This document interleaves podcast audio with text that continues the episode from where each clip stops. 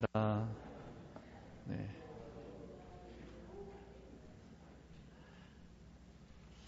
어, 오늘 우리에게 주신 하나님의 말씀은 로마서 11장 1절에서 12절까지의 말씀입니다. 로마서 11장 1절에서 12절까지의 말씀입니다. 로마서 시리즈 26번째 말씀인데요. 어, 로마서 11장에 있는 말씀을 제가 한 절, 여러분이 한 절 읽도록 하겠습니다. 그러므로 내가 말하노니 하나님의 자기 백성을 버리셨느냐? 그럴 수 없느니라. 나도 이스라엘이뇨 아브라함의 씨에서 난 자요 베냐민 지파라.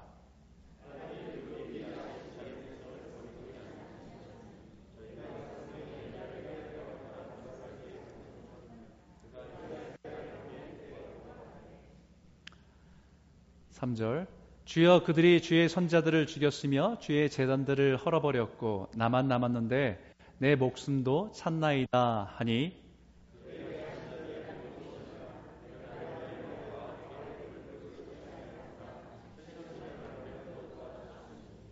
그런즉 이와 같이 지금도 은혜로 택하심을 따라 남은 자가 있느니라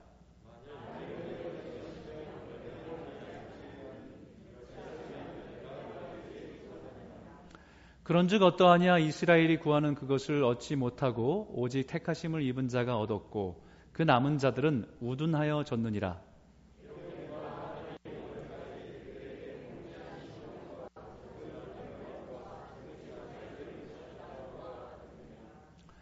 또 다윗이 이르되 그들의 밥상이 올무와 덫과 거치는 것과 보응이 되게 하시옵고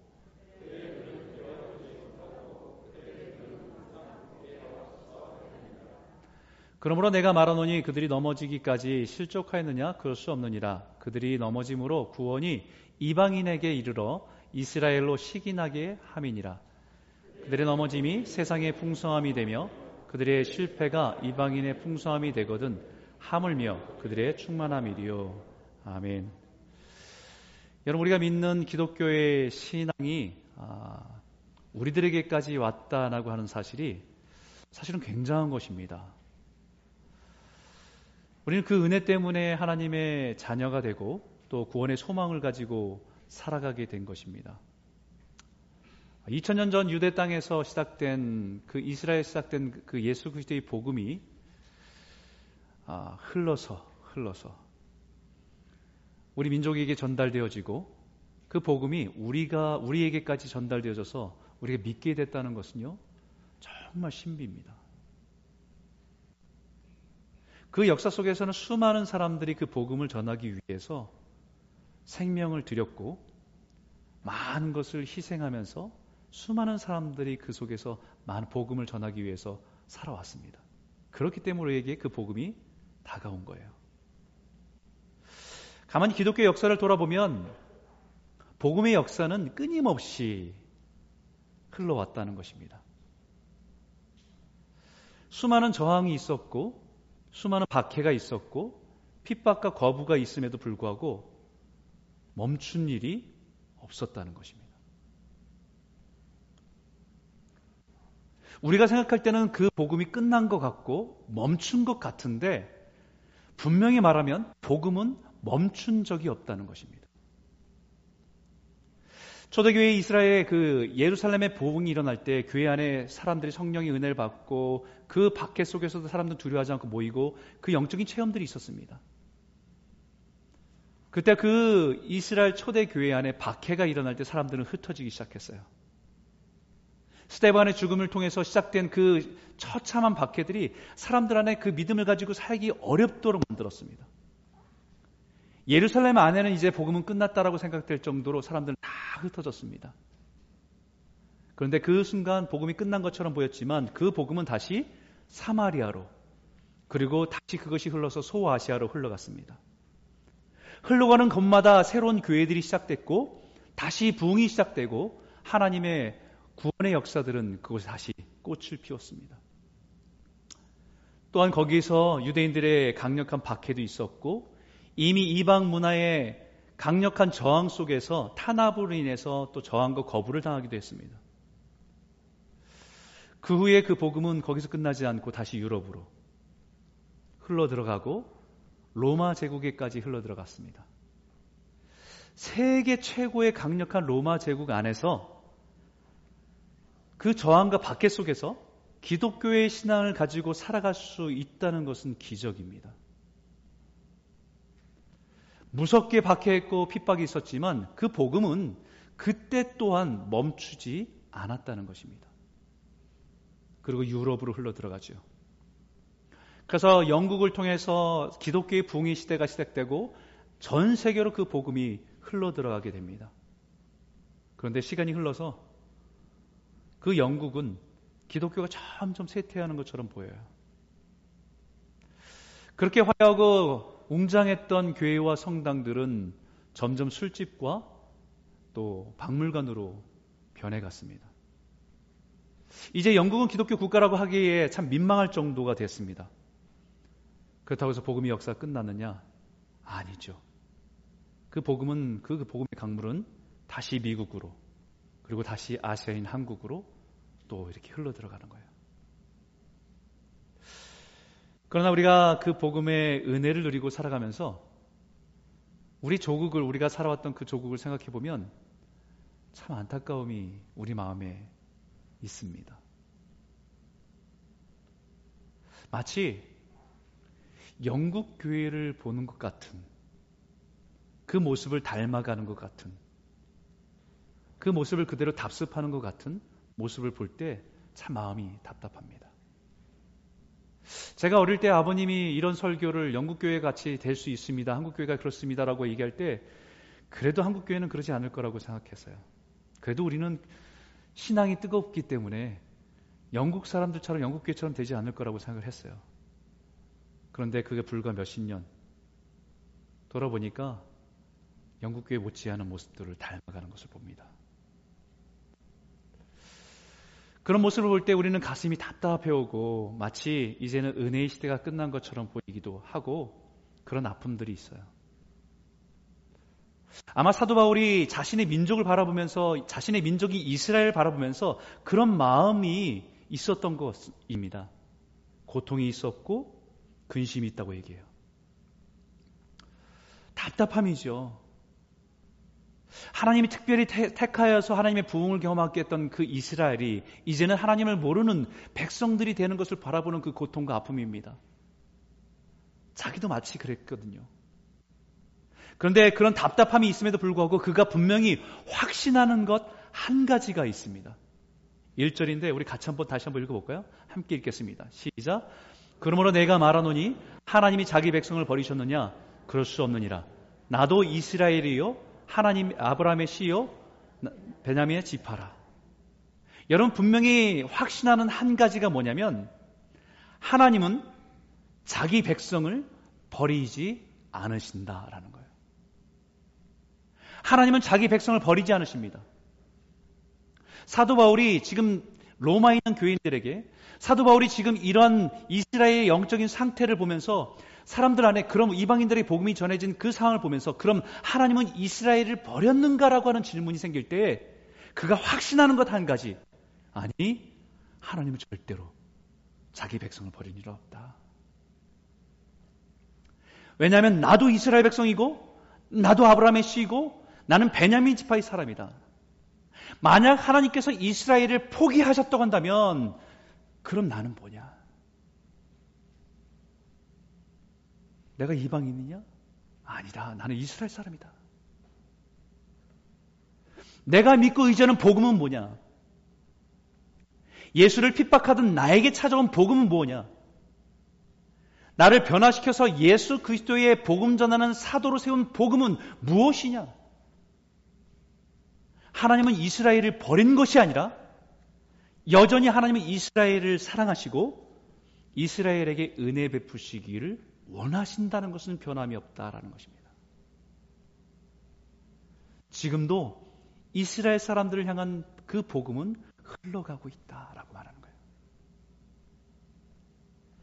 사도 바울은 그것에 대해서 또 다른 증인을 한 사람을 세웁니다.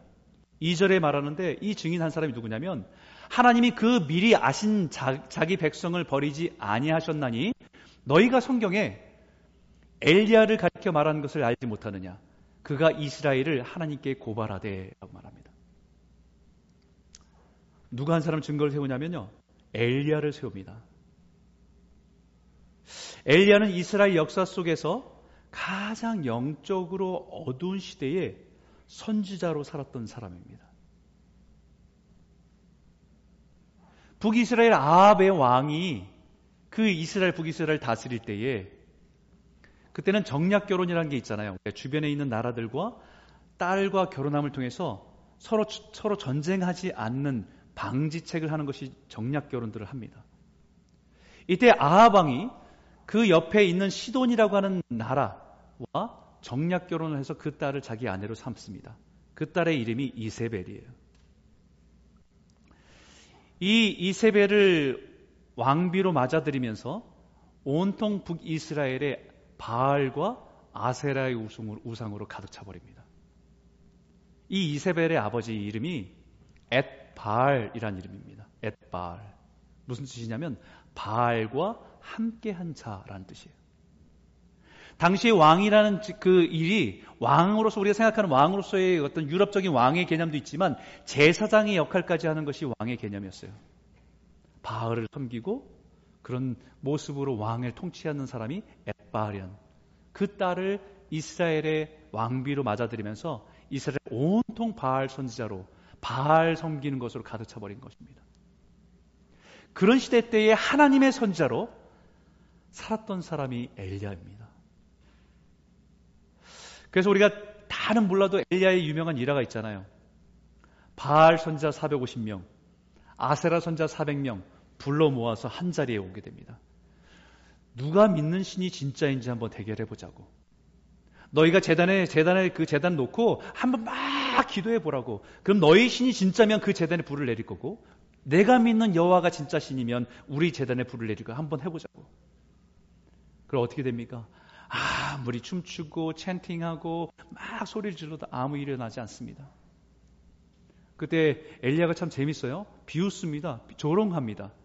야 혹시 이네 신 자고 있는 거 아니야? 깨워야 돼, 깨워러 가야 되는 거 아니야? 뭐 이렇게 조롱까지 합니다. 결국은 이 엘리야가 자기가 세워놓은 재단에 하나님께서 불을 내리는 것을 보면서 많은 사람들 앞에서 이스라엘 사람들 앞에서 하나님이 참신인 것을 드러내게 합니다. 그리고 그 자리에 850명의 바알과 아세라 손자들을 다 참수하게 되죠. 여러분 대단한 영적인 승리가 있었어요. 그 승리를 누리고 그 능력을 맛보았던 엘리야가 갑자기 아합의 아내 이 이세벨이 자기 손자들이 다 죽었다는 얘기를 듣고 화가 나서 내가 엘리야를 가만두지 않겠다. 너도 저들과 같이 죽이겠다라고 한 한마디 때문에 도망가기 시작합니다. 두려워서 도망가기 시작했다고 성경은 기록하고 있어요.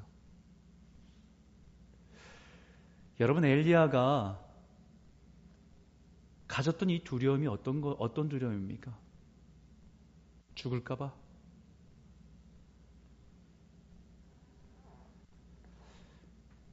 아닙니다, 여러분. 엘리야가 가졌던 두려움은 이세벨이 화가 나서 죽이겠다는 말에 내가 이러다가 잘못하면 죽겠다라는 두려움이 밀려와서 도망친 것이 아니에요. 엘리야가 느꼈던 두려움은 아무리 발버둥치고 하나님을 증거하고 살아도 이 싸움은 끝이 나지 않는 싸움이라고 하는 두려움입니다.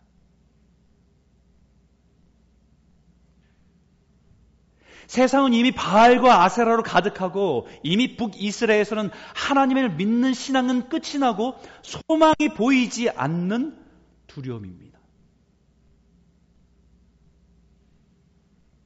아무리 놀라운 이적을 행하고 아무리 하나님의 능력을 보여주어도 변하지 않는 이스라엘 백성들을 보면서 마음이 무너지는 두려움입니다.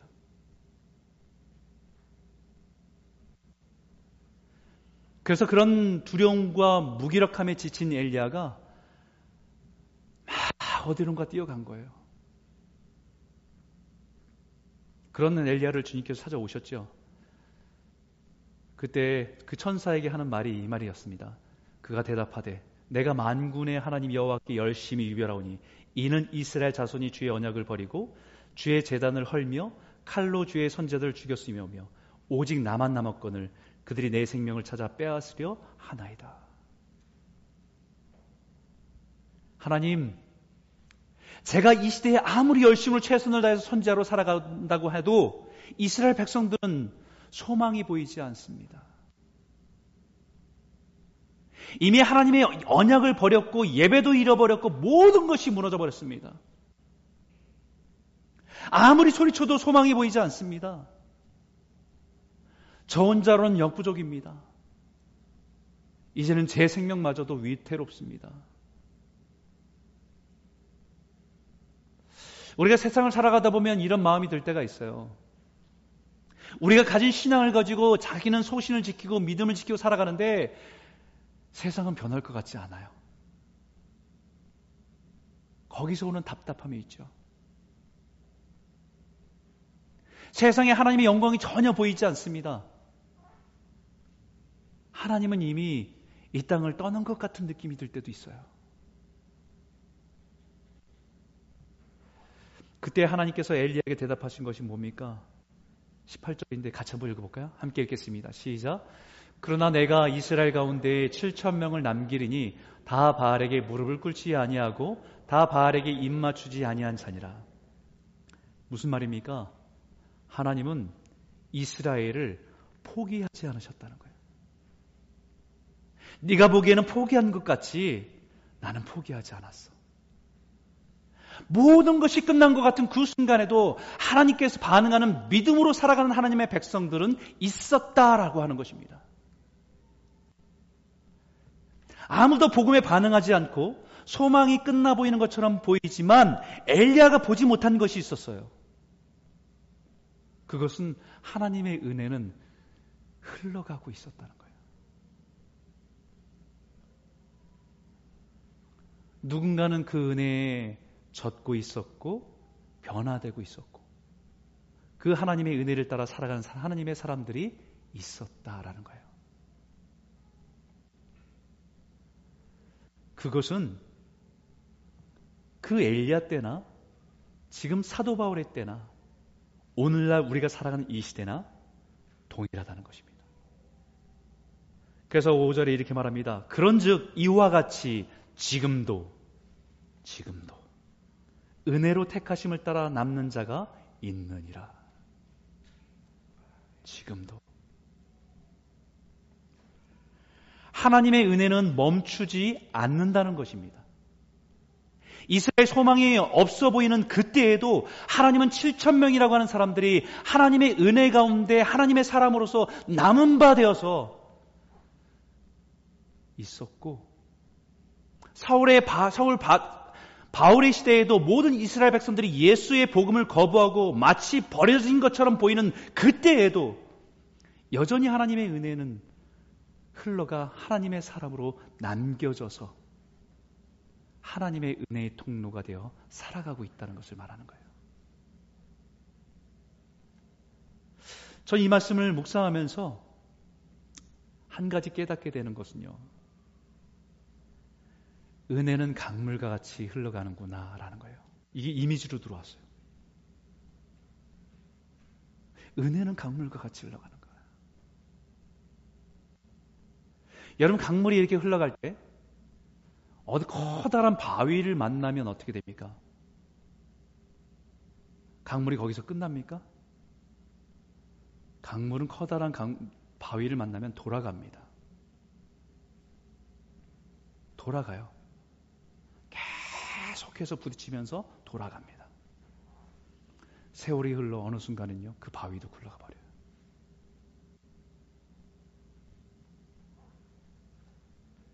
하나님의 강물은 은혜의 강물은 변함이 없었습니다. 마치 하나님의 은혜는 멈춘 것 같은 그 순간에도 하나님의 은혜는 계속해서 흘러갔다는 것입니다. 누군가에게 아니 더 크게는 어느 민족과 나라에 복음이 전해졌을 때 그것을 저항으로 강력한 핍박에 붙이셔서 마치 은혜의 강물이 멈춘 것 같은 그 순간에도 은혜는 계속해서 흘러갔다는 거예요. 우리의 눈에는 하나님의 은혜는 끝, 이 났구나라고 하는 그 역사의 시간 속에서도 그 복음은 끊임없이 흘러갔다는 것입니다. 예수의 복음의 은혜는 그렇게 흘러갑니다. 은혜는 강물처럼 흘러가요. 이것은 제 개념이 아니라 예수님께서도 하나님의 나라의 복음을 말씀하실 때 그런 의미로 말씀하셨어요. 요한복음 7장 있는 말씀인데 같이 한번 읽겠습니다. 시작. 누구든지 목마르거든 내게로 와서 마시라. 나를 믿는 자는 성경의 이름과 같이 그 배에서 생수의 강이 흘러나오리라 하시니 이는 그를 믿는 자들이 받을 성령을 가리켜 말씀하신 것이라. 생수의 강이 흘러갑니다. 예수의 말씀을 통해서 누구에게나 차별 없이 흘러갑니다. 그 흐르는 하나님의 은혜의 강물은 누군가의 목마름과 누군가의 갈증을 채우기 위해서 흘러갑니다. 그리고 그 강물이 누군가의 영혼에 닿으면 치유가 일어나고 회복이 일어납니다. 영혼 깊은 곳에 목마름과 갈증이 해결되고 하나님이 그 영혼의 주인 되심을 알고 그 하나님 안에서의 자유함을 누리게 하십니다. 그것이 은혜입니다.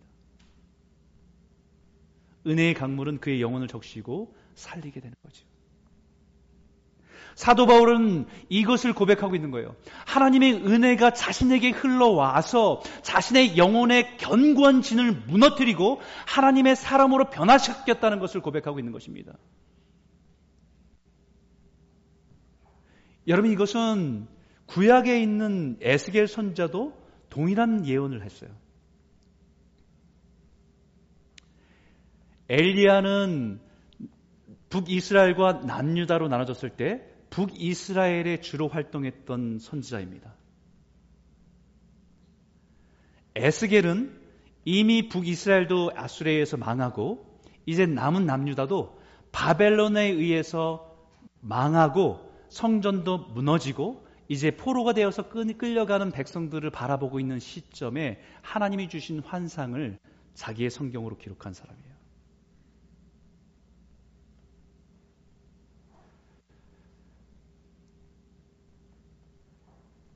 그야말로 이스라엘의 소망이 보이지 않는 시대의 선지자로서 살았던 사람이 에스겔입니다.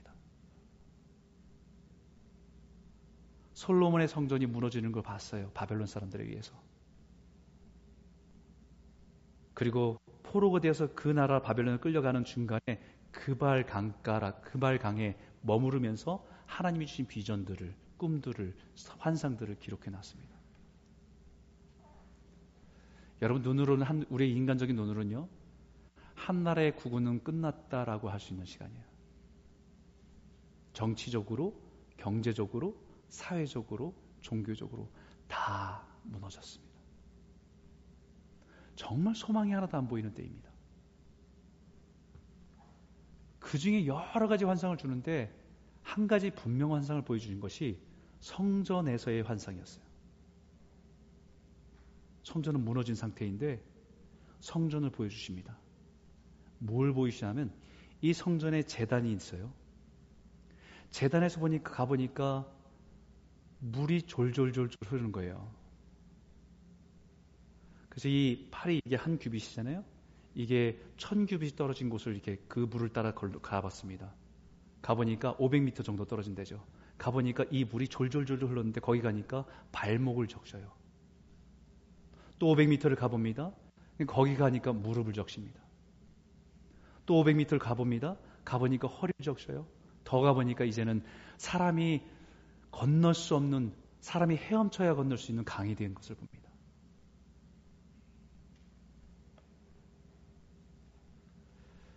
그리고 하나님께서는 이 에스겔을 강가로 인도하십니다. 그리고 그 강이 이르는 곳마다 일어난 일들을 보게 하세요. 그게 47장 9절 있는 말씀이에요. 이 강물이 이르는 곳마다 번성하는 모든 생물이 살고 또 고기가 심이 많으리니 이 물이 흘러 들어가므로 바닷물이 되살아나겠고 이 강이 이르는 각처에서 모든 것이 살 것이며 에스겔의 환상은 선자의 눈으로는 모든 것이 무너진 때 모든 것이 소망이 보이지 않는 그 시간에 에스겔에게 보여준 것은 성전의 건물은 무너졌지만 하나님의 성전에서 그 재단에서 흘러가는 은혜의 강물은 사람을 살린다라고 하는 것입니다. 영혼을 살린다라고 하는 것입니다. 그것이 비록 졸졸 흐르는 물과 같이 시작됐을지 모르지만 그 강물들이 닿는 곳마다 생물들이 살아나고 사람들이 살아나는 역사가 일어날 것이다라는 것을 보여주신 거예요. 비록 나라가 망하고 성전이 무너지고 비참하게 포로로 끌려가는 남아의 나라에 살게 되는 그 남은 자들을 통해서 하나님의 은혜의 강물들은 흘러가게 하시겠다라고 하는 약속입니다. 그 성전 재단에 흘러가는 복음의 강물은 은혜가 되어서 사람들을 적시고 변화시키고 복음 안에서 자유케 하는 역사를 이루며 흘러간다는 뜻입니다. 하나님께서 에스겔에게 환상을 주신 이유는 네가 볼 때는 하나님의 은혜가 끝난 것 같지. 하나님의 은혜는 멈추지 거예요. 멈춘 적이 없다 라는 겁니다. 마치 강물처럼 흘러간다. 막히면 돌아가고 그 강물을 맛보는 자는 살아난다. 에스겔서 47장 12절에 이렇게 말합니다. 강 좌우가에는 각종 먹을 과일 나무가 자라서 그 잎이 시들지 아니하며 열매가 끊이지 아니하고 달마다 새 열매를 맺으리니 그 물이 성소를 통하여 나옵니다. 그 열매는 먹을 만하고 그 잎사귀는 약재료가 되리라. 그 강물이 흘러 이르는 곳에 생명이 살아나는 역사가 일어난다는 겁니다. 그 은혜가 젖어서 그 은혜 가운데 살아가는 영혼에 열매가 맺히기 시작한다는 거예요. 놀라운 변화의 역사가 일어난 것이 복음의 역사입니다. 여러분 여기에 있는 이런 나무가 있을까요? 달마다 새 열매를 맺는 나무. 제철 과일이라고 우리 여름은 여름, 가을이면 가을, 봄이면 봄, 겨울이면 겨울. 제철에 맺는 과일이 있지 달마다 맺는 과일은 없어요. 이, 이 나무는 시편 1편에 있는 나무죠. 여호와의 말씀을 묵상하는 자, 시냇가에 심균 나무처럼 철마다 열매를 맺게 한다. 우리 영혼에 대한 얘기예요. 이 복음의 강이 흘러가는 곳에서는 치유가 일어납니다. 회복이 일어납니다. 이 복음의 강은 회복의 강이 되고 우리 인생의 형통의 강이 되고 우리 인생의 축복의 강이 되는 거죠. 오늘 이 말씀을 통해서 우리 우리의 심령에 이 복음의 강물들이 다시 힘차게 흘러가기를 소원합니다. 그래서 우리 영혼의 목마름과 갈급 갈급함과 갈증이 주님의 은혜 가운데 적심을 받고 우리 안에 하나님이 보시기에 아름다운 열매를 맺어가는 저와 여러분 모두가 되시길 주 이름으로 축원합니다. 두 번째 여러분과 나누고 싶은 것은 이 은혜의 강은요. 성소에서 시작된다고 분명히 말합니다. 더 정확하게 말하면 은혜의 강은 성소의 재단에서 흘러간다는 것입니다. 그렇기 때문에 사도 바울은 로마서를 통해서 복음이 무엇인지를 우리에게 선포하면서 9장과 10장에 계속해서 강조하는 것은 뭡니까? 들음은 믿음은 들음에서 난다고. 우리가 누군가 가서 복음을 전해야 듣지 않겠냐고. 들어야 복음을 깨닫고 복음 앞에 서지 않겠냐고. 누군가 전해야 된다는 것을 계속 강조하고 있는 것입니다. 그래서 로마서 10장 17절에 믿음은 들음에서 나며 들음은 그리스도의 말씀으로 말미암는다고 선포하는 것입니다. 그래서 자기는 자신의 눈을 볼 때는 이스라엘 백성들의 버림바 같은 것처럼 느껴지지만 그 벽과 같이 느껴지는 그 사람들에게 끊임없이 복음을 전하겠다고 얘기하는 것은 자기가 하나님의 은혜의 강물에 한 통로가 되어서 쉬지 않고 그 은혜를 흘려보는 자로 살아가겠다고 하는 다짐입니다. 지금은 견고해서 마치 벽에 부딪히는 것 같아 커다란 바위에 부딪히는 것 같지만 하나님의 때가 되면 이 바위조차도 깨뜨리시고 은혜를 흘려보낼 것을 믿기 때문에 자기가 그 은혜의 강물이 되겠다는 거예요. 이 복음은 이스라엘 백성들에게 끊임없이 들려졌습니다. 수없이 들려졌습니다. 그러나 그들은 그 복음을 거부하고 있는 겁니다. 8절이 이렇게 말합니다. 기록된 바 하나님의 오늘까지 그들에게 혼미한 심령과 보지 못할 눈과 듣지 못할 귀를 주셨다 함과 같으니라. 그들이 복음을 듣지만 그들의 심령과 눈과 귀가 꽉 막혀 있다는 것이에요. 복음이 흘러가지 않은 것이 아니라 복음을 받고 있지만 듣고 있지만 그들의 심령이 막혀 있다는 것입니다. 여러분 강물이 막 흘러가다가 커다란 돌을 만나면 돌아갑니다. 근데 그 강물은 계속해서 그 돌을 치지요. 커다란 돌이 있어서 이 은혜의 강물이 흘러오는 것을 막고 있습니다. 이스라엘 백성들 안에 그들의 신령과 눈이 막혀 있도록 가로막고 있는 것이 무엇이냐? 여기에 이렇게 말합니다. 10절에. 같이 한번 읽어볼까요? 함께 읽겠습니다. 또 다윗이 이르되 그들의 밥상이 올무와 덫과 거치는 것과 봉이 되게 하옵시옵고 그들의 눈은 흐려보지 못하고 그들의 등은 항상 굽게 하옵소서 하였나이다. 여러분 시편에 있는 다윗의 고백에 기록하고 있는 것이 인용해서 말합니다. 한마디로 뭡니까? 그들을 가로막고 있는 것은 뭐예요? 밥상이라고 하는 거예요. 밥상. 참 신기하죠. 표현들이. 뭡니까? 먹고 마시고 즐기는 것이에요. 이것이요. 점점 자라서 은혜를 들어오는 길을 막고 있다는 거예요.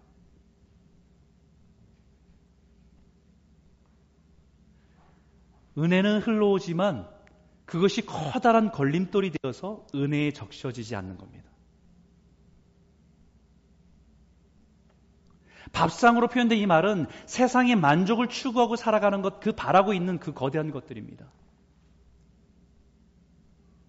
하나님의 은혜의 강물들이 흘러오지만 그것을 가로막고 있어서 그 은혜로 인해서 영혼의 변화가 일어나지 않는 이유입니다. 이제는 그것이 올무가 되고 덫이 되고 거치는 것이 되었대요.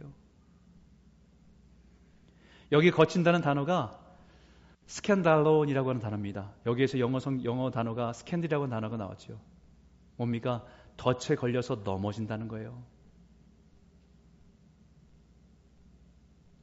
자신은 자기 자신을 높이고 드러내기 위해서 추구하고 쌓아올린 건데 결국은 자신의 영혼은 그것에 걸려서 넘어졌다는 얘기입니다. 유대인들에게는 자신들의 종교적인 신념을 견고히 붙들고 자신들이 얼마나 대단한 민족인지를 그 추구하고 살았던 그것이 결국은 그것에 넘어져서 복음을 거부하는 커다란 걸림돌이 되었다는 것입니다. 사도 바울에게도 이것은 자신의 성공과 인정받음을 추구하고 살았던 자신의 인생에 있었던 커다란 돌이었다는 것을 고백하고 있습니다. 여긴가 누군가에는 자신이 가진 경험과 지식이 하나님의 은혜의 강물을 가로막고 있는 커다란 거친 돌이 될 수 있습니다. 누군가에는 내가 가진 재산과 부유함이, 누군가에는 내가 가지고 있는 어떤 신념과 가치관이 하나님의 은혜를 통과하지 못하도록 가로막고 있는 것이 될 수 있어요.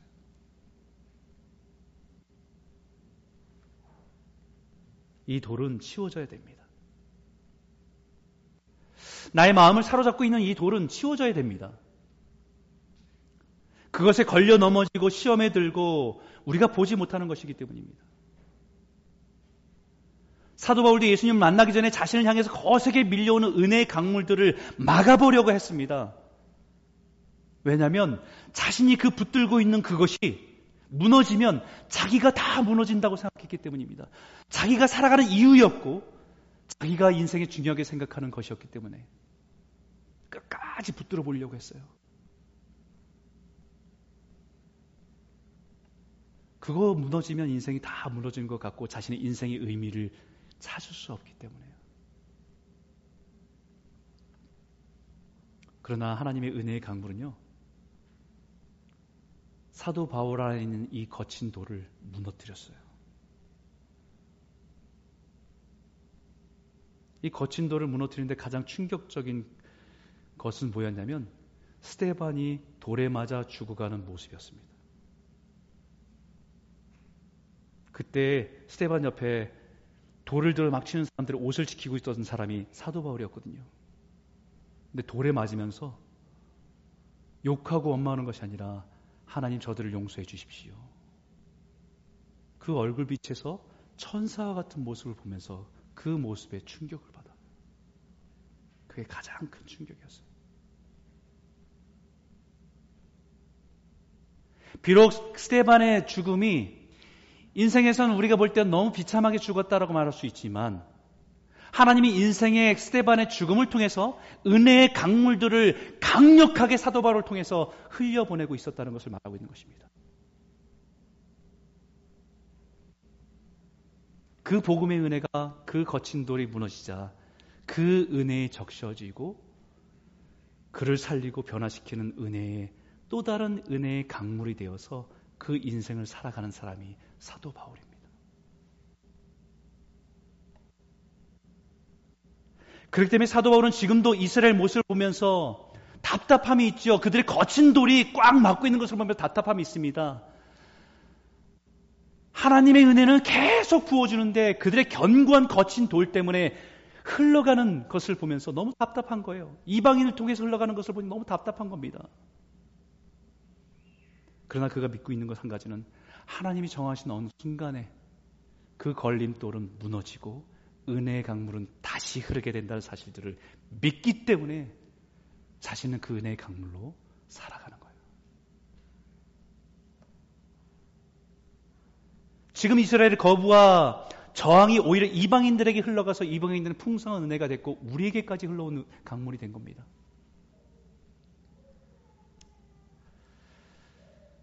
오늘 이 성전에서 흘러가는 이 복음의 강물들이 저와 여러분 안에 심령에 깊이 흘러가고 우리 안에 있는 이 걸림돌로 인해서 우리 심령 깊은 곳에 흘러가지 못하는 것이 있다고 한다면 하나님 그것을 보게 하여 주시고 그것이 무너지고 그 은혜 가운데 다시 생명이 살아나고 우리의 삶 가운데 하나님의 열매를 맺어가는 귀한 성도님들도 다 되시길 주의 이름으로 축원합니다. 여러분 우리가 살아가다 보면 우리 가족이나 친척이나 자녀들이나 부모님이나 이 복음을 가지고 생각할 때는 너무 답답할 때가 있을 겁니다. 물론 온 가족이 예수를 믿는 가정들이면 좋겠지만 그렇지 않는 가정들이 있잖아요. 그럴 때 우리 마음에는 하나님이 저 자녀를, 저 형제를 버리셨나? 라고 하는 생각이 들 때가 있잖아요. 그렇지 않다는 거예요. 마치 하나님께서 계속해서 은혜의 강물을 흘려보내야 돼요. 재단에서 말씀을 들어야 되고 내 삶을 통해서 흘려보내야 돼요.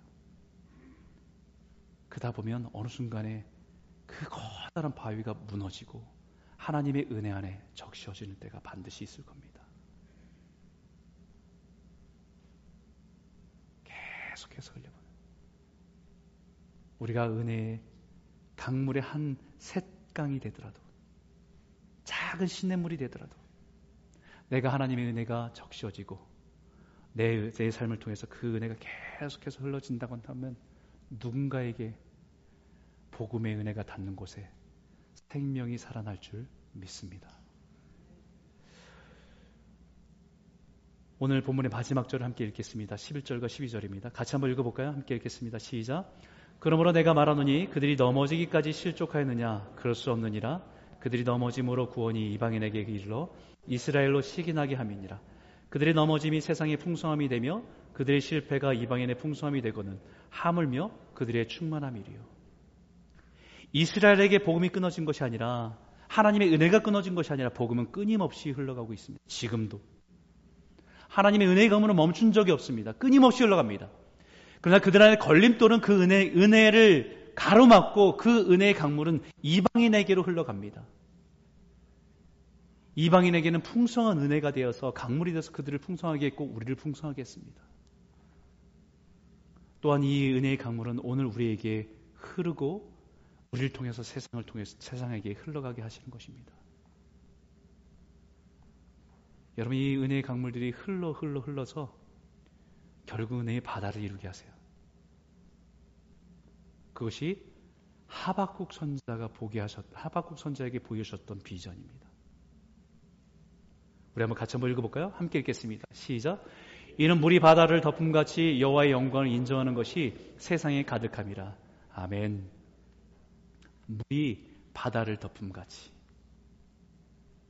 그 은혜의 강물이 흘러 흘러서 은혜의 바다를 이룬다는 것입니다. 하박국 선지자가 불만이 많았습니다. 하나님, 하나님의 백성의 이 이스라엘 땅 안에 어떻게 이렇게 불의함이 많습니까? 하나님이 정의가 통하지 않고 공의가 흘러가지 않습니다. 이 땅이 너무 메마릅니다라고 그 원망을 가지고 있었던 하박국이었습니다. 근데 그, 그들을 향해 하나님의 계획을 말씀하시죠. 그래, 나도 답답하다. 그래서 나는 바벨론을 통해서 그들을 징계할 거야 라고 말씀할 때 더 화가 났어요. 하나님은 어떻게 바벨론 우리보다 더 낙한 사람들인데 그 사람을 통해서 하나님의 백성을 칠 수 있습니까? 징계할 수 있습니까? 하나님의 섭리를 이해하지 못하는 이 하박국을 하나님의 비전을 꿈을 보여주세요. 그게 뭐냐면 이거예요. 장차 하나님의 모든 영광이 가득한 때가 있을 거라고. 지금은 물이 하나님의 은혜의 강물이 메마른 것 같이 하나님의 은혜의 강물은 메마른 적이 없어. 어디론가 다 흘러가. 그런데 그 은혜의 강물이 다 모여서 나중에는 하나님의 영광을 드러내는 바다가 된 날을 보게 될 것이야.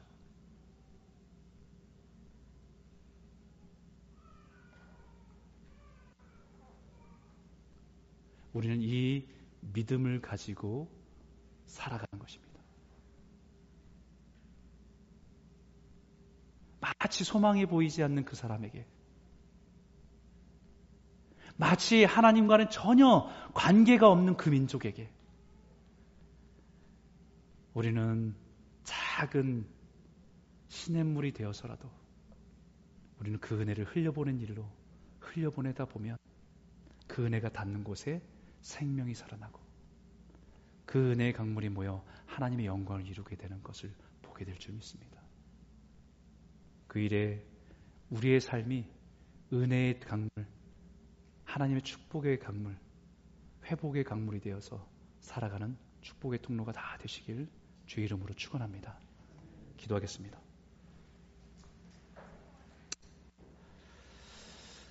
이제 함께 기도할 때 하나님 우리의 심령 안에 강물 같은 하나님의 은혜를 흘려보내 주십시오. 우리의 목마름과 우리의 갈급함을 채워 주시길 원합니다. 주님이 우리 영이 회복되, 회복시켜주는 생수의 강이 흘러간다고 말씀하셨는데, 하나님 혹시 내 마음에 이스라엘 백성들처럼 세상의 것들 추구하는 것들이 가득해서 은혜는 흘려오지만 새길로 흘러가서 내 영혼을 적시지 못하는 한계 가운데 있습니까? 보게 해 주십시오. 하나님의 은혜를 가로막는 이 걸림돌을 치울 수 있는 믿음을 주시고 순종할 수 있는 용기를 허락해 주시기 원합니다.